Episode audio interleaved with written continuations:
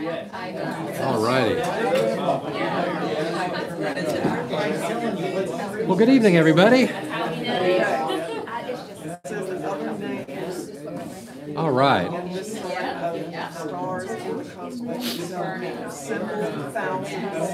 Everybody, uh, everybody good to go?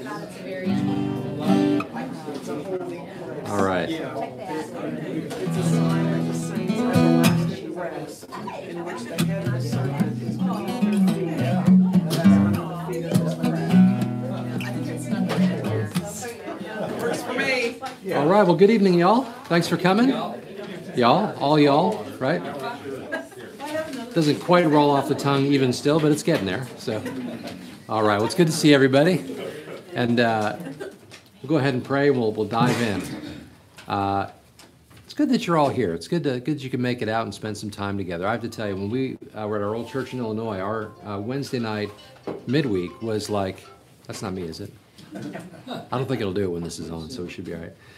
Um, but our midweek like was our favorite thing because it was just like this, and you could hang out a little bit, and it was just seemed a lot less formal. And it's uh, try to bring that into Sunday mornings, but it's almost impossible really in a larger group. But in this kind of a group, it's pretty nice to be sort of laid back like this. So it's always good to get together with y'all. Thanks for being here.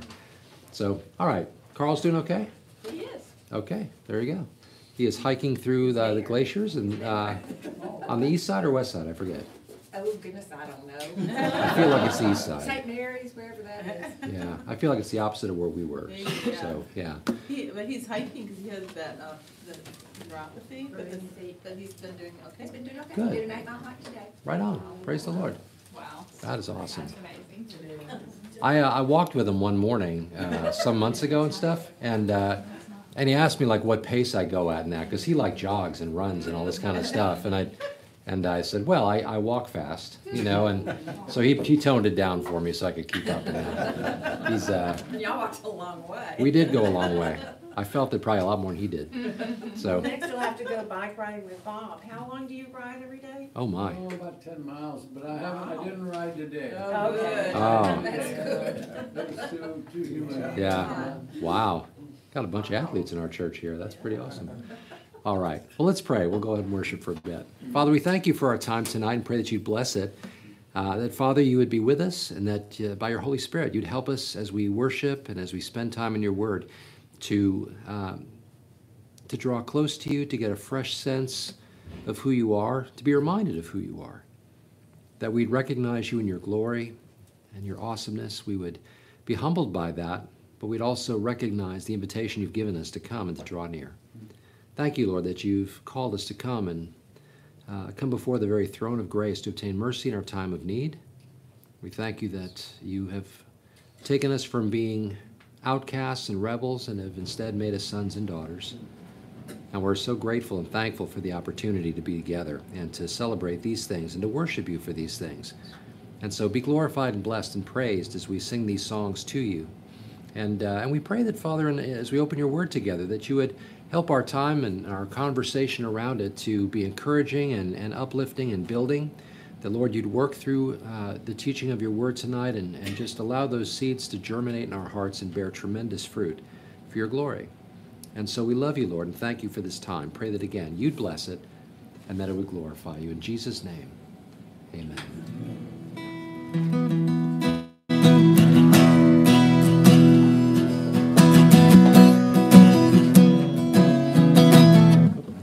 sorry about that.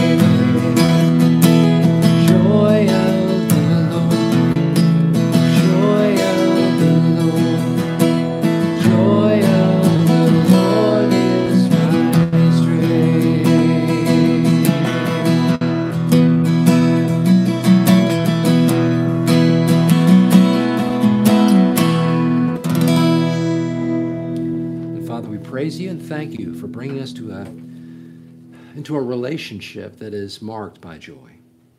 No longer do we have to fear. No longer do we have to live in a place that, uh, or kind of a, a, a state of, of, of concern and fear that things are never going to change or never going to get better. One day, they're going to be radically better in the twinkling of an eye.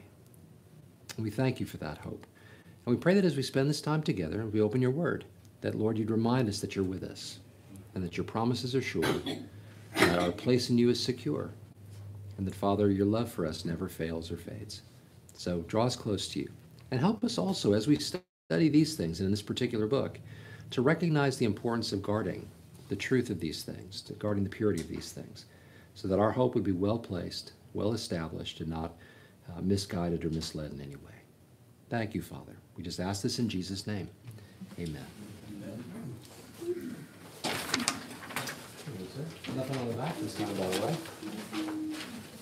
Thank you.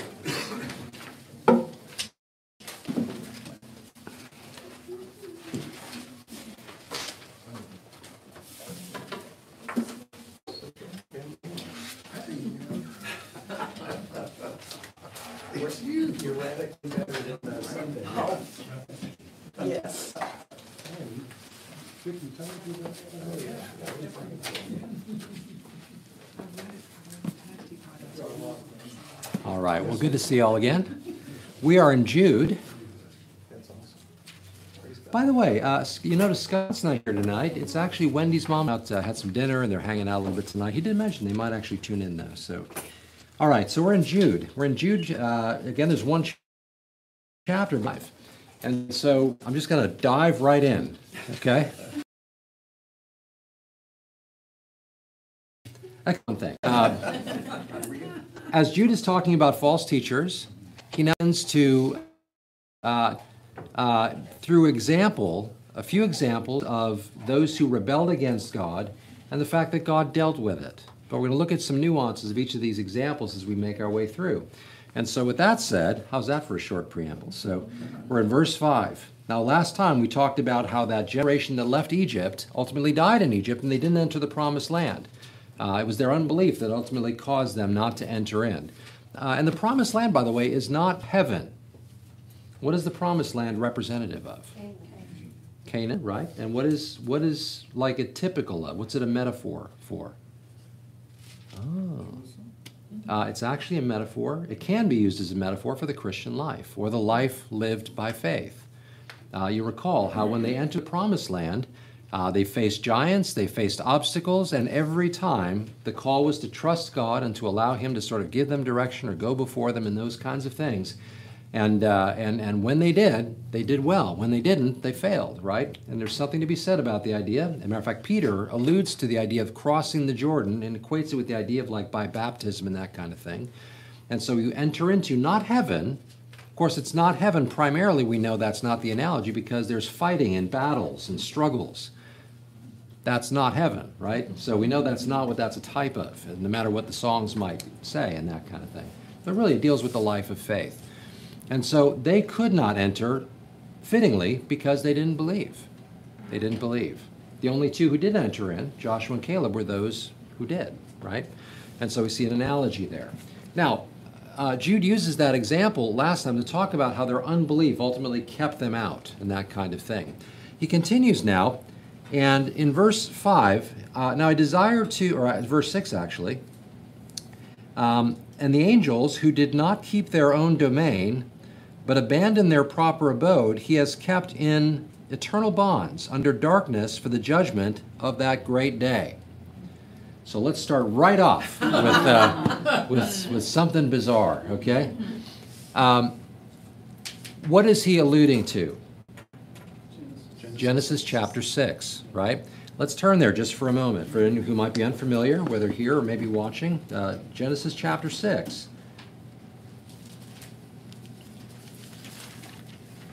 In Genesis chapter 6,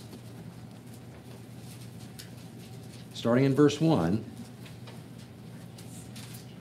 now it came about when men began to multiply on the face of the land that the daughter the daughters were born to them that the sons of God saw that the daughters of men were beautiful and they took wives for themselves whomever they chose and the Lord said my spirit shall not strive with man forever because he is also flesh nevertheless his days shall be 120 years and the Nephilim were on the earth in those days the giants and also afterward interesting when the sons of God came into the daughters of men, and they bore children to them. Those who were uh, those were the mighty men who were of old, men of renown. And this precedes the flood that comes soon after. So, Jude is alluding to a period of time that, by and large, in the modern day, has been viewed one of two ways. Uh, the sons of God that came into the daughters of men and had children with them, these children became known as the Nephilim, these, uh, these men of renown, these uh, giants, really. Um, some see that as speaking of the godly line of Seth and, uh, you know, as opposed to the ungodly line and this kind of thing. And so when you see the description of the Nephilim, uh, I'll borrow from Chuck Missler. It's one thing to call our kids little monsters. it's a different thing when they actually are, literally are.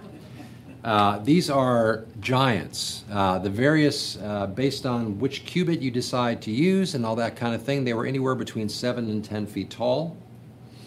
Um, they existed prior to the flood, and they may they are likely the reason ultimately for the flood. Uh, it's not just that man was so bad that God brought a flood and started over. Uh, it's very possible, and and and by the way, many of the early, early, early commentators of these things, not just Christian but even Jewish commentators, for centuries, have always seen it not as the godly line of Seth, but in fact just as it reads. That something extremely, extraordinarily unnatural took place and the result of it was extraordinarily unnatural. Now you'll notice it says there were in those days Nephilim and also afterward. Okay, prior to the flood and also after the flood. One very notable descendant of the Anakim, which were descendants ultimately in connection with these with these giants, was a man named Goliath. Okay, we trace we can you can do various uh, searches to see the connection of the dots between the uh, the Nephilim, the Rephaim, the Anakim, the Elim. There's a number of different names and associations made between these groups and potentially different races, but they all have a common connection. And it takes place in this bizarre happening that took place prior to the flood. Uh, I emphasize the fact that it's not just that man was wicked, man was contaminated. Now, what has been Satan's strategy in regard to the Christ from the beginning? To keep him from coming, right? Um, you'll notice that as you make your way through the Old Testament genealogies, that as the family line of the Messiah becomes more and more clear, there are periodical attempts by Satan to undermine it in some way whether it's a king cursed to the 10th generation or whether it's this event taking place in Genesis 6. There's a very concerted effort to keep him from coming. Of course, Satan knows a Messiah was going to come because in Genesis 3:15 the promise is made. The seed of the woman, right? That's a bizarre statement in itself. It's, it's not the seed of the woman, it's the seed of the man that produces a child, right? Ultimately with the woman. The woman doesn't have the seed, the man does. But there is this something odd in this description of this one who would ultimately come through the seed of the woman. And Satan keyed in on that throughout history, ultimately, uh, being thwarted. He didn't succeed in it. But Peter here points to this bizarre example. And he talks about how these, uh, um, these angels who did not keep their proper estate. Now, of course, people have a hard time. There are those that, that really have a hard time with the, the Nephilim thing and, and you know, sons of uh, angels and women and children being born to them because there is this I, this sense that you know angels can't physically do that, right? Um, never mind the idea of marriage or being given in marriage. Um, angels in their normal estate are not. Jesus said that, right? Um, but in terms of their uh, attempts to whether possess outwardly or however it was that they maybe they tampered with the gene pool in some way to, to do this, we don't really know. Just to bring it out a little further in terms of bizarreness, um, Jude will make reference to what is called the Book of Enoch. And he'll talk about, quote from it, talk about ten thousands of the Lord's saints coming to return with him in that. And that's a direct quote from this Book of Enoch. Well, in the Book of Enoch as well, or the books, I should say, that's actually the Book of Enoch is comp- uh, comprising of a number of different books.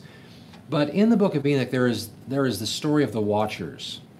The Watchers are these beings who descended from the heavens, these angels who descended and basically taught men uh, all kinds of skills, whether it be alchemy or whether it be metalworking, whether it be all sciences, medicines, and that kind of thing. This is what's purported in this. I'm not saying this is necessarily true. Um, but there are lots of ancient records that give credence to this idea. And so it's not biblical, by the way. The, the, the, the, Book of Enoch is not scripture, it's not inspired. I want to make that clear. This is not a book that we look at as being divinely inspired. And I'm not even I'm not even necessarily saying that any of it is true. Uh, some of you may have heard of Michael Heiser. He's written uh, kind of extensively on this subject. He's kind of big on this field right now. Um, but strictly speaking, it's not scripture and that kind of thing. Um, but part of the reason why people give some credence to it is because of the events that took place in Genesis 6. There's some explanation. Some of these archangels that are mentioned that are on the side of doing the bidding of the Lord, but there's also these fallen angels who went on to teach man so many of the things that ultimately with the intent of corrupting mankind and that kind of thing. And they make an association between these ideas. It's important for us to recognize that Scripture is our guide, not external books, whether it be this book of Enoch, book of Jasher, or other things that claim to be, you know, potentially connected with, with Scripture. Even though people in Scripture seem to be aware of many of these writings. You know, again, Jude quotes from the book of Enoch, right? So he's obviously read it, he's familiar with it. Uh, you can get a copy of the book of Enoch at, you know, on Amazon. I've got one I've had for about 30 years, 20 years or so. But it's, it's, uh, it's interesting. It's clearly not scripture. I mean, it doesn't even begin to read like scripture. It reads like sort of like Dante's Inferno or something like that. Um, it also doesn't go back to the Enoch that it purports to be. Uh, generally, it's associated with Enoch, who is seventh from Adam, who lived 365 years, was the father of Methuselah, after which came the flood. Um, however, uh, the oldest extant copies or uh, manuscripts of it really go back to the intertestamental period. And so uh, they are not necessarily truly connected to the author whose name they bear, but they are interesting reading. And the reason I bring it up and spend a little time talking about is because Jude quotes from it, and that makes for an interesting thing. Um, however, that being said, it's not unusual for the New Testament writers to quote from uh, external sources, non biblical sources. On Mars Hill, Paul quoted some of the Epicurean Stoic philosophers, uh, or, or, some of their, not, it wasn't really one of them, but it was uh, um, Aenean, I think, I forget the, the Greek philosopher's name he quotes when he talks about how we're all God's offspring and this kind of thing. Um, Peter um, uh, refers to hell as Tartarus, the domain of the dead, not only a, a physical location in Greek mythology, but also the name of the being who is Tartarus and this kind of thing. But Peter makes reference to it. Uh, one of the words for hell in Peter's writing is actually the Greek word Tartarus, which is a reference to Greek mythology. And so that shouldn't rattle us. It's just they're, they're drawing from sources that people are familiar with in their time. They're not giving credence to these things and saying that they're legit in all that they wrote, but insofar as they may give a connection to sharing some truth from, from God's revelation, they use them. Um, like, for example, again, Jude, when he quotes this, uh, this book of Enoch, that doesn't mean that the book of Enoch is inspired necessarily, but the truth of that quote clearly is led by the Holy Spirit. We understand it's there in the scripture. Um, but that being said, um, when Jude makes reference to this period of time, it is admittedly a very odd and bizarre event. However, uh, it might, again, just to kind of finish a thought I started a moment ago, it might surprise you to know that that was the majority view up until recent times, uh, when it seemed a little weird. And so, how could that really be like that? But the truth is, it was almost unanimously and universally the explanation of that passage up until modern times. Um, so there's some some heft to it. Um, so that being said, what is Jude saying here? The angels who did not keep their own domain, but again abandoned their proper abode, he's kept in eternal bonds under darkness for the judgment of the great day. Simply put, he's talking in, again, this is all in relation to false teachers and misleading. Again, part of the reason I mentioned all those stories is because the story behind these events from the book of Enoch, as they're connected, is the idea of angels fallen and misleading mankind and ultimately seeking their destruction. Well, God judges that. There will be judgment upon that. Now, of course, we do know there are fallen angels, right? Whether or not Enoch is correct in any of his assessment of these things, we know there are. Satan, for example, the fallen angel, right? In the book of Revelation, we see that there is a third of the angels that are ultimately led by him away. Uh, there's, we see this throughout the scripture. Um, we see demon, demonic activity. Uh, there seems to be a difference between a fallen angel and a demon. There seem to be characteristics that are somewhat unique, kind of like angels in some way. There are differences and distinctions, but they are evil. We can simply succinctly just put it that way. There is demonic activity that takes place. Uh, Daniel, uh, as he is praying, uh, Gabriel comes to see him. But Gabriel was fighting, and Michael came alongside to help him uh, for three weeks while Daniel prayed uh, legit spiritual warfare. The, the prince of Persia squared off against them and ultimately held Gabriel back from bringing the interpretation of the dream or the, uh, this message, this vision, this prophecy.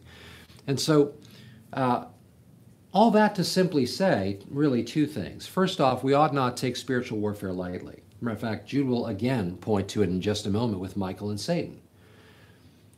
But we also recognize that those who are on the side of evil, those who are bent on leading people astray, ultimately toward their destruction, God will judge that harshly. God will deal with that. That is not something that He abides. Eventually, there will be a reckoning for these things. So, when Jude writes these words, and if any of these false teachers catch wind of it, it's not only a warning for the reader that is a believer, but it's also a warning to the false teacher that they are standing under God's condemnation for what they're doing. Um, false teaching is that important. It's that important to call out and to see it for what it is.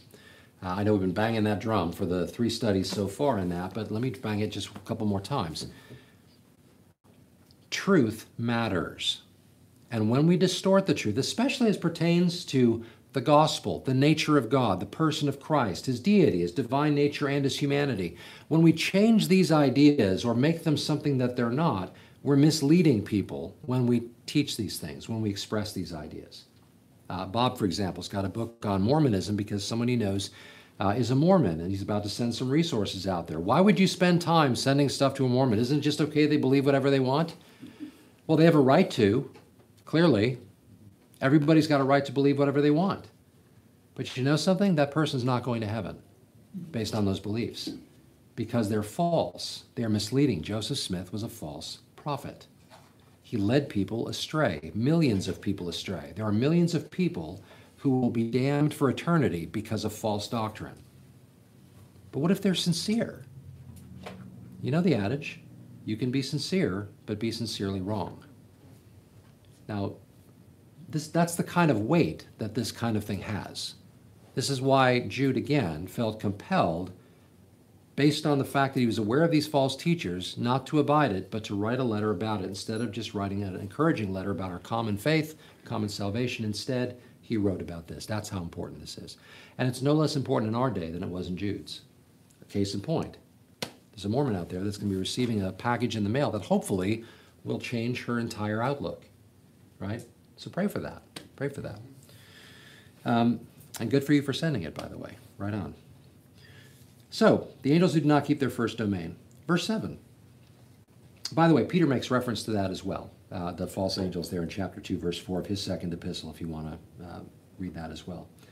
Verse 7 Just as Sodom and Gomorrah and the cities around them, since they, in the same way as these, indulged in gross immorality and went after strange flesh, are exhibited as an example in undergoing the punishment of eternal fire. There's a lot there. Um, Sodom and Gomorrah. Um,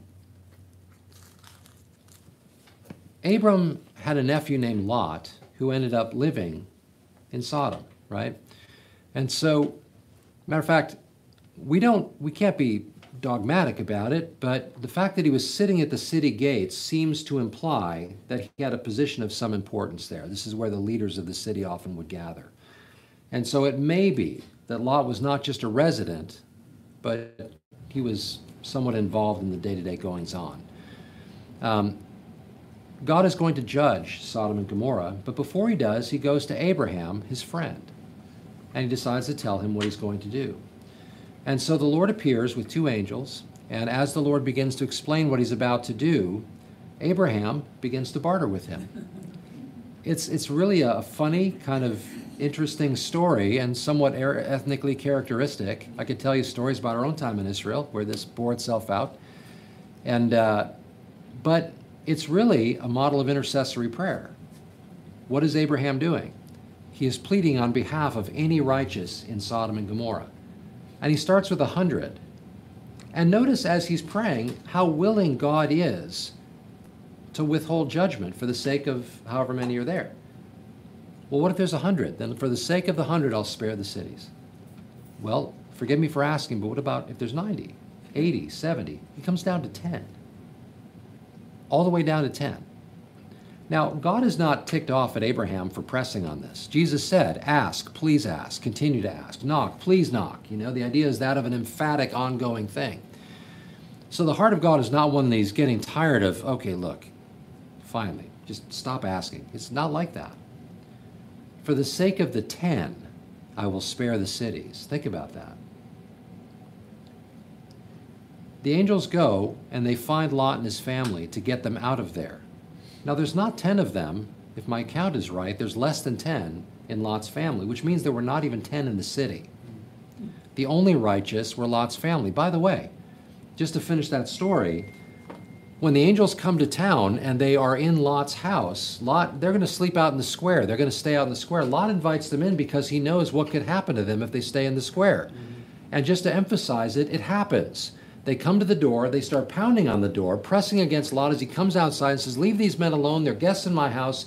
What do these people want to do? These men want to come and have intimate sexual relationships with these two men.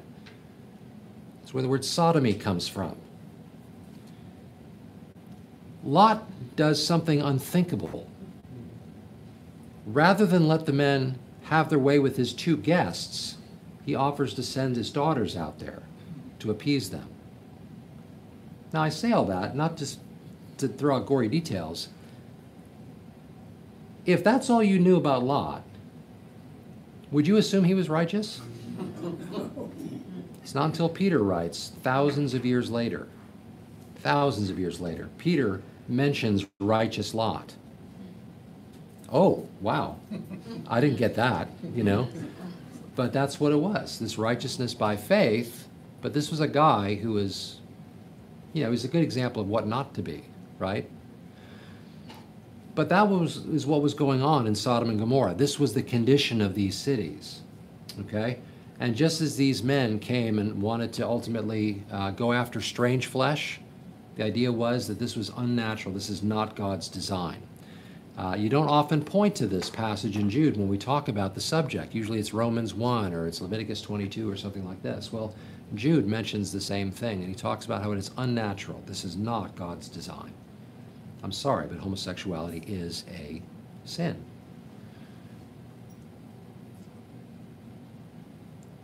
When Jude brings this up, he is talking about some of the result, sexual lewdness and immorality, that is the result of the false teaching of these people. We mentioned early in the study that um,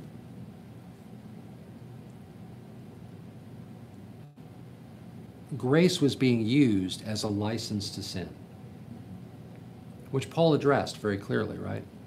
Uh, Romans 6, the idea that uh, should we therefore sin the more that grace might abound? In other words, let's demonstrate just how awesome God's grace is and how far it will cover. Because where grace abounds, or where sin abounds, grace abounds all the more, or superabounds. Well, some false teachers were taking ideas like that and basically allowing for lewd behavior in that because, after all, God's grace covers it. In Romans 1, Paul, and, and also Romans 16, uh, Paul talks about this idea of the obedience of faith. Okay? In other words, the obedience that comes from faith. If you have faith in God, then you're naturally, if you're, if you're following Jesus, right, you're putting your trust in Him, then your natural tendency should be to want to live in a way that honors Him, right? Well, another word for that is obedience. We think of obedience as though it's somehow as a prerequisite for salvation. It's not, it's a fruit of salvation. Um, our daughter, your kids, to varying degrees, are obedient, right? At various times, right? Will they naturally seek to obey other parents? No, not really.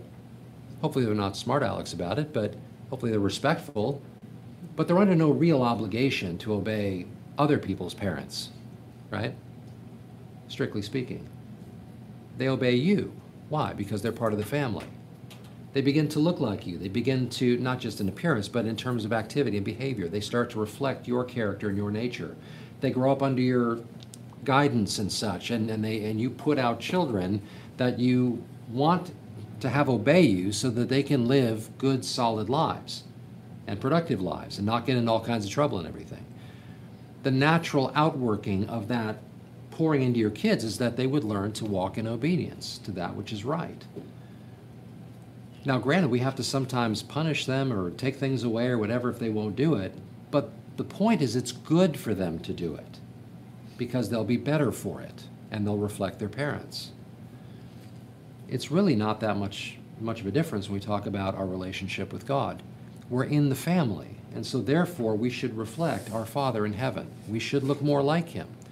Uh, people should be able to tell that we're believers by the way that we talk, the way we act, the way we interact, the way we see the world, all that kind of stuff. They should see Jesus in us and that kind of thing.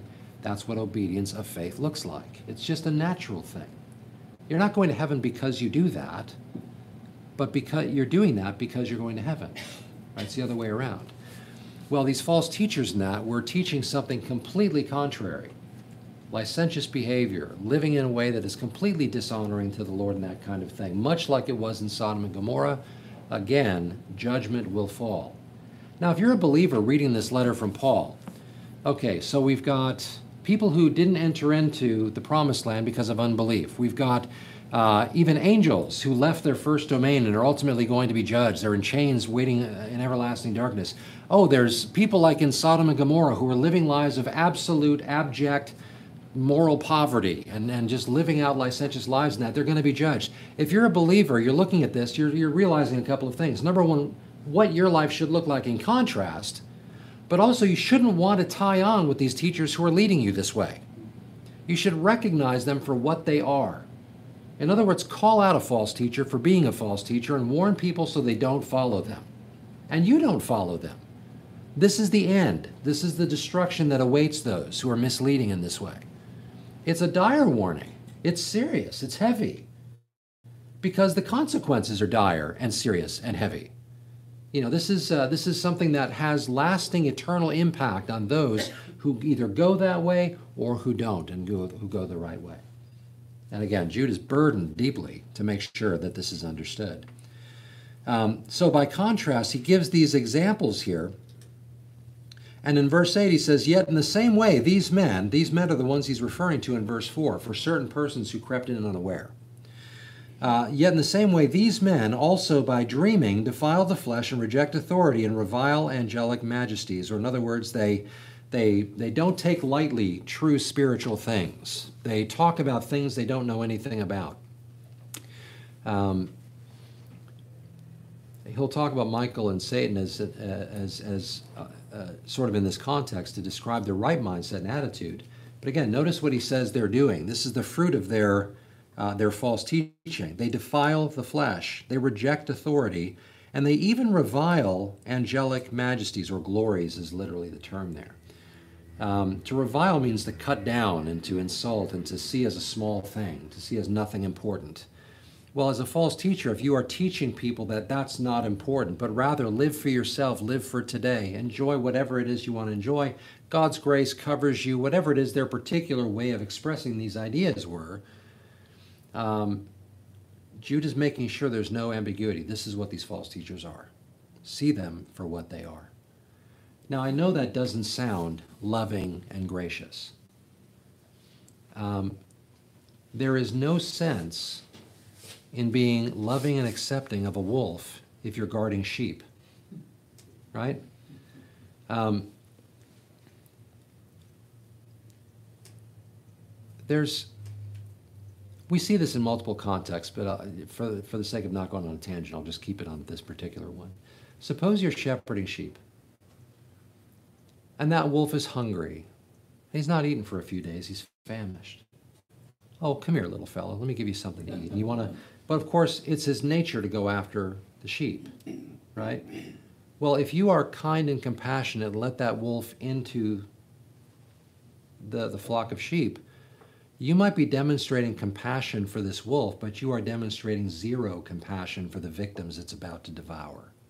That's why Paul in Acts 20 said, I know that after my departure, ravenous wolves will come in, not sparing the flock. They'll even rise up from among you. Imagine those guys hearing that. Did they stop and look around each other for a little bit and see who it might be? Who knows? They should have. You never know. One of them might have been in that group. Jesus calls us to love even our enemies, right? He doesn't call us to love our enemies and in doing so not love our brothers and sisters, right? There's not, we, we ought not foist a dichotomy onto that that doesn't exist. If you allow a wolf to continue seeking to devour sheep, you're not loving it by letting it do what it wants to do it's at the expense of somebody else. You're not you're not loving a false teacher by coddling their false teaching and letting them continue. Because they're not only just destroying others, but they're also destroying themselves. And so to call out false teaching and false teachers, believe it or not, is actually doing them a service. Matter of fact, if I mislead you, if I teach something that is untrue, and you call me out on it, you are doing me a service. And anyone else around you who might be influenced by me. Okay? I mean, that's how serious this is. Well, even, Oh, yeah. even Paul said, uh, let them be accursed, those who would preach another gospel. and Yeah. So he doesn't take it lightly. Mm-mm. No. No, it's that serious. And it's not just the pastor's job, by the way. I mean, every one of us, when God puts us in an opportunity where there's an opportunity to straighten something that's not straight, again, we don't do it rudely and arrogantly and, you know, all that kind of thing. We do it in love. But you know what? You're not showing your kid compassion if you let them run across the street because you don't want to offend the driver that's coming at 80 miles an hour. You pull your kid out of the way and you yell at that driver going by, calling them all the names in the book because what they're doing is harmful and hurtful. You know, we, we ought not confuse genuine love with, uh, uh, I can't think of the opposite word I'm looking for there, but yeah, we want to make sure we understand these things and, and don't take lightly. Don't take lightly. Um, wow, we are making some headway. Um, I'll finish with verse 10, or verse 9, actually. Here we go. But Michael, the archangel, when he disputed with the devil and argued about the body of Moses, did not dare pronounce against him a railing judgment, but said, The Lord rebuke you. Now, how many of you remember reading that scene where Michael and the devil were arguing over the body of Moses? It's nowhere in Scripture, it's right here. This is the one place we see it. Um, Moses is interesting. Uh, in, in the end of Deuteronomy, when he dies, it's like there's a point made that Moses did not die of old age or he was sick or anything like that. Matter of fact, it even goes on to kind of describe that he was still vigorous at that age, but then he just died. And then to go further, it says that the Lord buried him. Like they didn't just have like a burial somewhere for him. God actually buried him on Mount Nebo, I think it was, right? And so he's buried there somewhere. Um, and the implication seems to be that God sort of just took care of that. Okay? Um, and uh, apparently, at some point, Satan wanted the body, and Michael and him were contending over it. And, ra- and, and the point that Jude is making is not to spend a lot of time on how odd that whole thing is. Um, we'll talk about it for just a moment in a second. But, but Jude's point is that Michael, uh, who's called an archangel, um, he's a big hitter, right? I mean, he's not just an angel, he's a dude, okay? Um, but even he, when it came to battling Satan, did not stick his chest out and try and rebuke Satan. He said, Lord, rebuke you. So you can imagine these false teachers, let's say Benny Hinn, who shouts at the devil, or Kenneth Copeland shouting at the devil, like as if the devil were threatened at all by any of us or any of them. I've never heard the devil laugh, but I guarantee you that if I started rebuking him, you might hear it through eternity into this space here. There's, there's no fear on the devil's part with me or you or any TV you know, person or whatever. Uh, he's scared of Jesus. Apparently, even Michael didn't consider himself to be one to stand up against him, which should tell us something about Satan, by the way. Um, you know, if you if you do some study on his person and this kind of thing, you you kind of end up with the impression that there's the Trinity, and then there's him, before he was cast out, when pride was found in him. Most beautiful of God's creation at the time, voice like a pipe organ, beautiful like all these gems and crystals and this kind of thing. glorious. You could even infer from some of the description that he was the worship leader in heaven. Um, but pride was found in him, he was cast out. That beauty. Matter of fact, what was he called before he was called Satan, which means adversary? Lucifer, which means what? Light bearer. If not for Satan's fall, you might think of calling your children Lucifer. You'd never imagine now, but it's a beautiful name. And it speaks of beauty. Light bearer. This is what Satan was before he became the adversary of the Almighty. Um, you can read about that in uh, Isaiah 14 and Ezekiel 28, and you can get a fuller picture of, of him in that. Um, so Michael doesn't stand up and, and rebuke him himself, but rather he says, The Lord rebuke you. And this, of course, is the proper stance that we would take when we find ourselves in spiritual warfare. Satan, I rebuke you and cast you out. Hey, in the name of Jesus, be gone. Not in the name of Brian, that's for sure. In the name of Jesus, absolutely. Uh, it's Jesus who stood on the mountain and cast the devil into the swine and they ran off the hill. Uh, it's Jesus who cast the demons out. It's Jesus who, who, who can, was tempted with full force by Satan and stood against it, right? Not us. Not us. When it comes to spiritual warfare, we have to recognize our place behind Jesus. And so Jude is making the case that these false teachers don't do that. They stand themselves up as though there's something, as though they've got authority and power in this kind of thing. And people are impressed by it, sadly. Too many are impressed by that kind of thing. That's not spiritual power, that is absurdly high level of arrogance. And it ought to be avoided on the face of it, just for the arrogance of it. But to foolishly tie on with somebody like that who thinks that they stand in that kind of a place is foolhardy. You should never think of doing something like that. Now, before we finish, let's talk about this whole bearing of the body of Moses and what are they arguing about kind of thing. Um, I think with good reason. Uh, people see in this uh, some potential backing to the idea that Moses is one of the two witnesses in Revelation chapter 11. Um, Moses has these odd circumstances surrounding his death. Satan wants his body for some reason. Now, I'm not saying that Satan necessarily knows that he'll be one of the witnesses, but for some reason they're contending over the body. And God personally buried it. Maybe he's keeping it aside for a later purpose, right? Um, uh, in tandem with someone like Elijah, who didn't die but was whisked away in a chariot of fire in this. You know, uh, he never actually died. Maybe it's because he also has a job to do in Revelation 11. Now, there are other contenders for those roles. Uh, when we get there in Revelation 11, we'll talk about the different candidates for the for the two pro, uh, two uh, witnesses. But you know, Moses is definitely a, a, contender for that, and so we'll you know we'll find out. But uh, but this may be what is going on here behind that. Again, we can't say with certainty, but it could be. So that being said, any uh, thoughts, questions on on all that? I Got a question. Yeah. Um, I know there's no scriptural reference for this fighting over the body of Moses. Is there any apocryphal or other uh, literature that?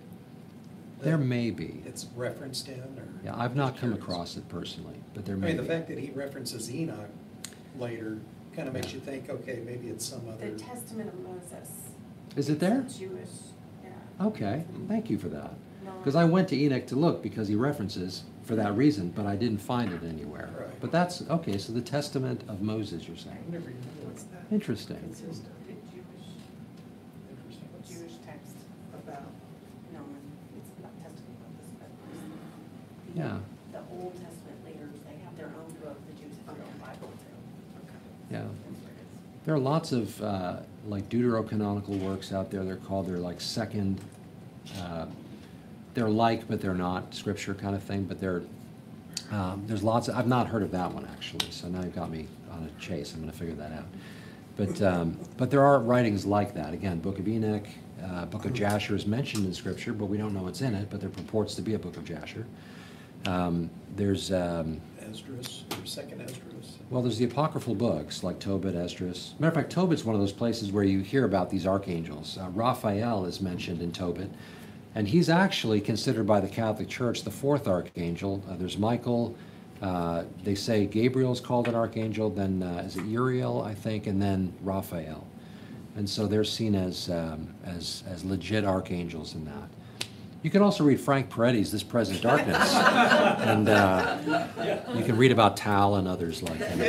But, uh, but the idea of archangels and that kind of thing, uh, it is interesting. Uh, again, we don't, we don't have any legit reason to say with certainty that it's real. Um, but there is a lot of writing, like on the outskirts of what's actually inspired scripture, that points to some of these things. So I'll just say they're interesting. Um, but I, but again, our, our real source of knowledge and information when it comes to real divine revelation and what God has actually said is found in Scripture. Uh, even though, again, uh, those in Scripture may re- reference some of these external works, that does not necessarily mean that those entire works are inspired or any part of them are inspired necessarily. Uh, but they are references to something that was known to the author in Scripture, and he references them. So, um, but yeah, that's uh, it's a good question, and that's a great answer. I'm going to be looking up the testimony of Moses now. Um, anyone else? Yeah, Bob. I'm sure, we know that the devil did never, he never got a hold of Moses' body in, in any way. Wouldn't seem so. Yeah. We just Yeah. don't, don't think so. But if he had, I'm sure he would have done something with the body to exalt himself or whatever, to get people's eyes off of the Lord and onto other things. We had that with, uh, when they used, uh, certain, um, like the, what was it, the, the rod and everything that they had in the, uh, Oh, right, with the bronze serpent and that. yeah, uh, all of that, yeah. they, they made the idol, idol, Right. idol- idolized the whole thing. So he would have had something to slow down the body of Christ, I think, Yeah, he would have used it for something yeah. ne- nefarious, you know. But uh, yeah, so but yeah, yeah, but yeah, it does not seem that he did get it though. Apparently, you know. So yeah, We have a friend, L.A. Marzulli, who's written a series of books called, He's he's oh, been. yeah. yeah. Not everyone may know who LA is though, but yeah. Uh, Trail of Nephilim, and he has actually found skeletons and things that are Yeah. Eight foot tall, and skulls that are two foot tall and stuff like actual skulls. and Yeah. things Like that. So it's kind of interesting, and he's found them in different parts of the world. Yeah, I I mean, there's there Yeah. there there does seem to be evidence for these these giants and that kind of thing. It's After uh, the flood too, what's that? after the flood. too. Yeah, yeah. Well, and then by the way, that was the thing when uh, uh, I didn't really go back there, but when when it talks about and after, Yeah, um, Goliath was. Goliath was after, right? And so we seem to be able to infer from that that a second attempt was made to accomplish what didn't happen in the first attempt because of the flood.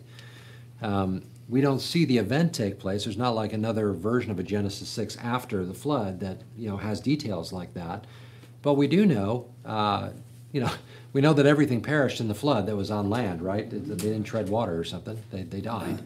Uh, those giants, the Nephilim, and that. So there was apparently a second attempt after the flood, uh, once again. But again, the, the main purpose of that uh, ultimately was to contaminate any line from ultimately becoming the line of uh, the Messiah. It kind of makes your reading of Luke's uh, genealogy in chapter 3 all the way back to Adam. You know, it's interesting. Matthew goes back to Abraham to demonstrate that Jesus is both a Jew and also is, uh, has a right to the throne because he comes from David's line.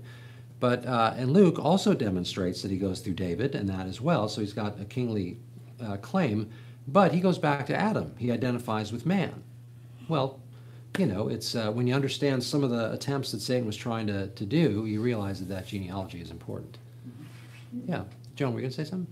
Well, wasn't that a, is it called a second incursion or whatever when, Yeah, um, you- the- when they went into Canaan and they saw giants and they Right. were like grasshoppers and, yeah, exactly, right. And so, you know, there there were these, you know, eh, now you know that's that's a pretty dramatic description, right? I mean, that's and they were scared to death, except for Joshua and Caleb, you know. But but yeah, that's this is what Satan was trying to do apparently. and it didn't say, did it, only one, it said, and thereafter, and after that, or however. I mean, who's to say there wouldn't be another? Well, there could be, although the idea of, of contaminating the line of Messiah is over now. I mean, he's already come, so there wouldn't be that purpose for it anymore. Uh, and actually, yeah, like uh, for example, L.A. Marzulli uh, would would uh, has said that um, when Jesus talked about in the days of Noah, Right. right? Now, Jesus only mentions the idea of marrying, giving in marriage, and those kinds of things, eating and drinking. Now, he does not mention the Nephilim thing there, but the implication could be that in some way, Satan may make another attempt similar to that in some way. As a matter of fact, some people today connect that with like the vaccination and that kind of thing and affecting your DNA. It's like another attempt at ultimately um, genetically trying to alter the human race and that contaminate us. So I'm not saying whether that's true or not, but it's just, but there are connections with these ideas. And so, um, and you know, uh, who knows, you know, but, um, but that being said, The AI stuff and transhumanism and what Yeah. technology, what they, the, um, Patrick Wood talks about it, but what they're doing with technology to try to live forever and Yeah. they don't believe in God, but they believe that through using technology and transhumanism, they can alter the human yeah. race.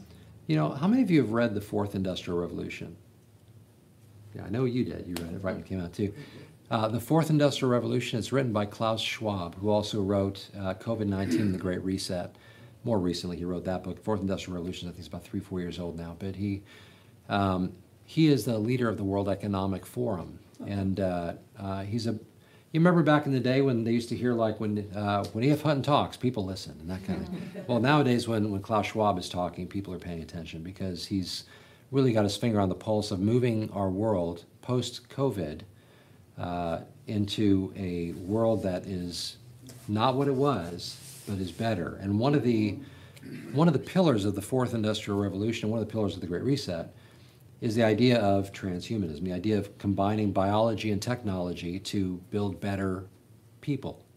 People that can self heal and have nanobots that can fix them and have, uh, you know, or like Elon Musk with the Neuralink and that kind of thing. You know, um, there are there are things about it that we see that are kind of like, wow, that's pretty amazing. You know, somebody that is missing a limb can literally feel sensations in a false limb because of Neuralink and this kind of thing. We see that, and that's amazing. But um, the question of, of humanity and how do we define it is actually because of things like AI. You know, it, uh, we have to try not to snicker because if you've ever seen the Terminator series, you know that when Skynet becomes self-aware, it changes everything, right? And and Elon Musk has made uh, references to those to that, you know, and technology becoming self-aware and AI being something kind of dangerous, really. Um, well, ethicists for decades have been talking about how do we define a living sentient being. Yeah, Tom. Uh, yeah, you were talking about the RNA virus. RNA has nothing to do with changing DNA, but there's a technique to change DNA now that's just, just simple as it can be. It's a a CRISPR technique. Hmm. And everything's been changed. Probably a lot of food you eat's been changed. It's Yeah. genetically Yeah. uh, changed without you even knowing it. A lot of what, Yeah. Sorry? Food, A lot of foods, yeah. Genetic modified. Yeah, but as far as COVID's concerned, it's just a dress rehearsal. It's just one of the little bird things. Yeah. It is nothing, and the mark of the beast doesn't even come until the middle of tribulation. Right. That's a really I hope important none of point. us. Yeah. I'm seventy-seven this year. I took the vi- I, I took the vaccine. Yeah. And, uh, I'm glad I did, because it's the same as if you were taking a tetanus shot or any other kind of vaccine that you had early on.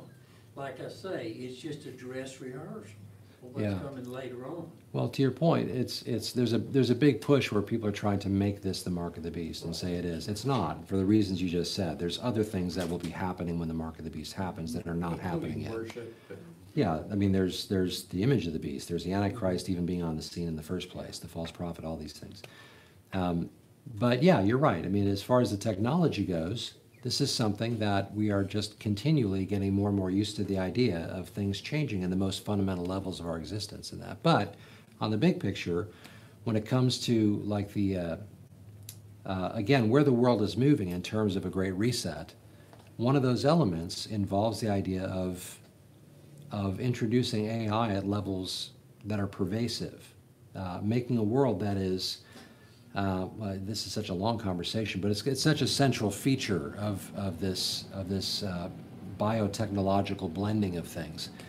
Um, and so, you know, if you consider for a moment that if a machine can become self aware, and the discussion about whether or not that makes it a living being or not, because it thinks now, quote unquote. It's soulless, but from a non biblical worldview, that becomes okay, now suddenly data on Star, Star Trek is a being, a person, right? Sentient and all. Well, on the one hand, we say, okay, are we adding things to humanity by saying this is now considered equal to human, or are we, in fact, dehumanizing what it means to be a human being by coming from the top down with these ideas, or from the side in on these things? So these are important questions, and, and, and they have to be considered in our day because we're living in a time where this is not sci fi. This is actually something that governments are pushing for and moving toward and gladly embracing. Uh, and we live in one of those countries that is a leader in technology. So, Joe. Do you think that this has to do with the, is it in Daniel about merging of iron and clay in the feet? Iron and clay, the technology and humanity? Uh, no, strictly speaking, that speaks of kingdoms coming together. And so if we try to read something else into it, we're not really seeing what the passage is talking about. Um, technology could be some means by which that may happen in terms of treaties or agreements or something, but combining technology with, with like bio and tech together, that's, that's not, contextually, that's not what's in view. But we do have to be careful what they inject into us because with some of the metallics and all that they can then at some point interject into the, whatever they give us. Yeah, I mean, anytime you put some in your body, you know, That, that can be something that would interact with this technology. it could potentially. Um, whether it is or not, that's, there's wildly divergent ideas on that. And, uh, but, um, you know, in a world that is becoming far more connected with sci-fi than not, uh, it's not hard to imagine that, you know. But, uh, but we do, I will say this, we do want to be careful. Uh, we want to be careful uh, when it comes to expertise on things.